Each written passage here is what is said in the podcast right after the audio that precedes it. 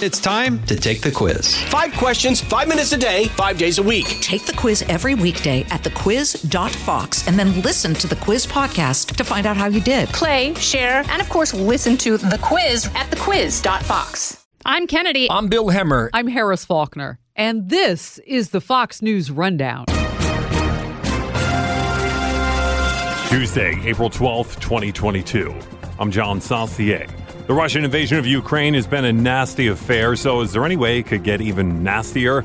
It may have, as there are reports at least that a Russian drone may have dropped some sort of chemical weapon.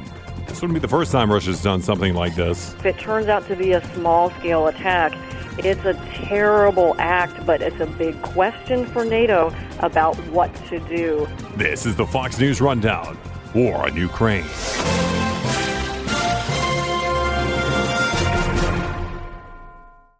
This is Jimmy Failla, inviting you to join me for Fox Across America, where we'll discuss every single one of the Democrats' dumb ideas. Just kidding. It's only a three hour show. Listen live at noon Eastern or get the podcast at foxacrossamerica.com.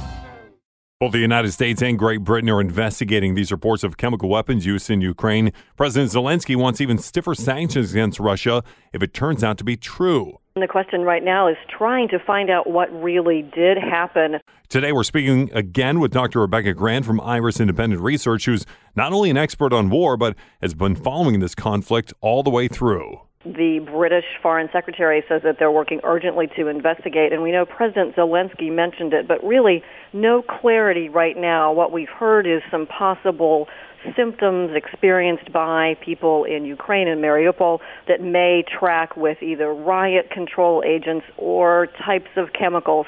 Not a lot of clarity yet. I can tell you if Russia were to use a chemical weapon, this would be a huge red line. But we'd also probably see something on a small scale, a little bit like this. That's what we saw in Syria where Syrian forces used barrel bombs with chlorine gas and with sarin in really small, brutal attacks within their own cities.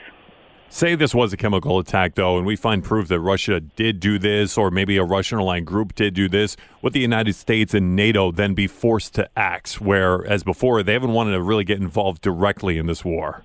You know, and Putin probably has that in mind because if it turns out to be a small scale attack, it's a terrible act, but it's a big question for NATO about what to do. I think that the first thing we'll want to see is a consensus from the Ukraine and from our NATO allies about what the facts on the ground are, and they'll take the military decisions from there with Ukraine very much in the lead. I think if an attack has occurred and can be proved, Ukraine will let us know about it for sure.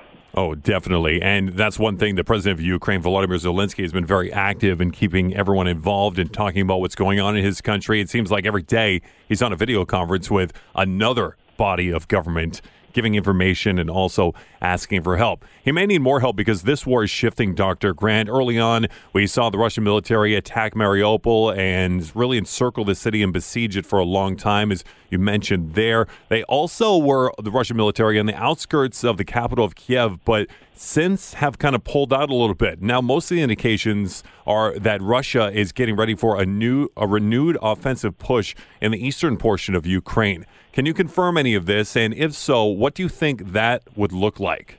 Ukraine tells us they think the Russian offensive has already started. And the Pentagon's concern about seeing the preparations backs that up the way the fight looks in the East right now is very interesting. There is conflict on a little 20 mile north-south axis from towns out in the east such as Rubizhny and Popasna. And what we see, I think, John, is Russia trying to take ground held by Ukraine and to seize some key highways that lead them towards the city of Kramatorsk, which is where that terrible rail station attack took place last week looks to me like that city, which sits on a key highway, is one of Russia's objectives of its new offensive. And interesting, Russia actually took that city back in 2014, but they couldn't hold on to it, and Ukraine took it back a few weeks later. So I think that is the key fight. This offensive looks to be shaping slowly but relentlessly as Putin tries to get all of the uh, Donetsk and Luhansk provinces under Russian control. Slowly is the word that really popped out to me there because this war was not, has not been a quick endeavor. It's been a long, drawn out, bloody, and really nasty fight, especially the more we see going on there and more images we get. We're speaking today with Dr. Rebecca Grant, once again from IRIS Independent Research, an expert on war. Now, Dr. Grant, we've seen a heroic defense of the capital of Kiev Something that some assessments, including the Pentagon, thought that the Russians may be able to take Kiev within a matter of days. Now it looks like the Russian military has pulled back from Kiev. We've seen some of the alleged atrocities committed by the Russians on Ukrainian citizens in the suburbs there. Can you talk about how Ukraine was able to fend off this Russian invasion, at least from its capital, and maybe about how some of those tactics could be applied in other areas of the country? Russia tried to take Kiev very fast, and so they raced their tanks down the highways, but they failed, and so Ukraine was able to stop them and pick off those tanks. Obviously, at great human cost and great cost to the civilians. But we'll see both those tactics absorbed in the next fight.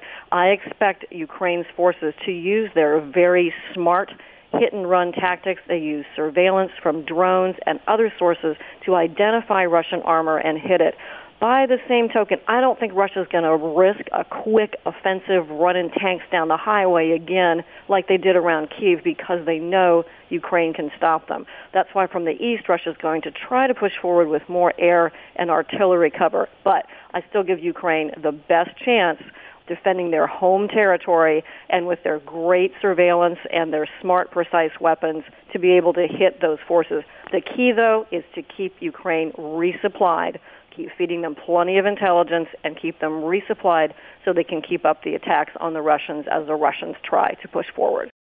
We're speaking today with one of our favorite guests, an expert on war, Dr. Rebecca Grant of Iris Independent Research, with the latest on the actual fighting going on in Ukraine and how this war is shaping up. We'll have much more right after this.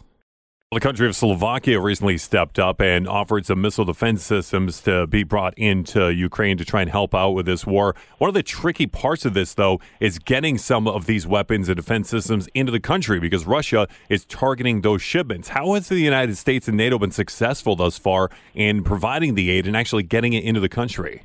Really good news here. The railway system in Ukraine is still working. Britain's Boris Johnson took a train into Kiev, and our commander of U.S. Transportation Command that runs all our airlift and sea lift, she says that actually Russia has not been able to attack the resupplies.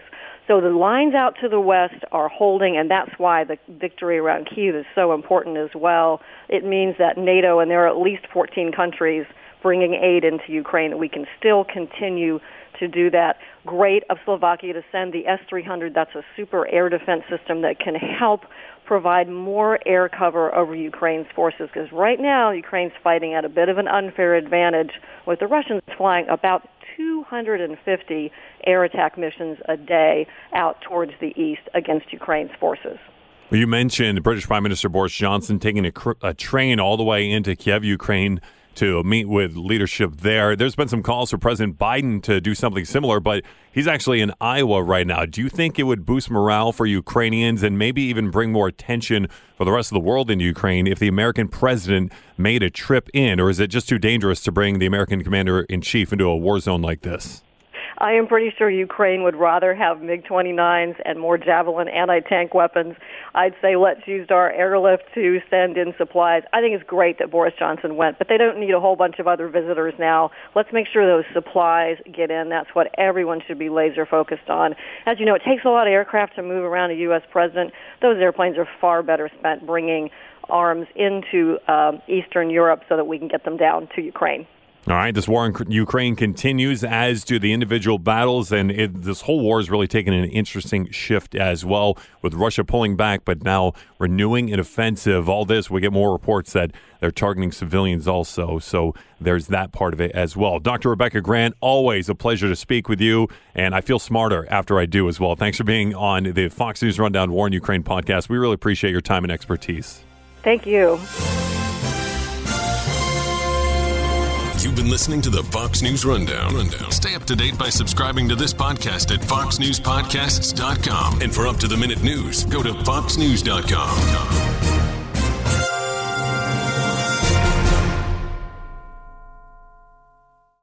from the Fox News Podcasts Network. Subscribe and listen to the Trey Gowdy Podcast. Former federal prosecutor and four term U.S. Congressman from South Carolina brings you a one of a kind podcast. Subscribe and listen now by going to foxnewspodcasts.com.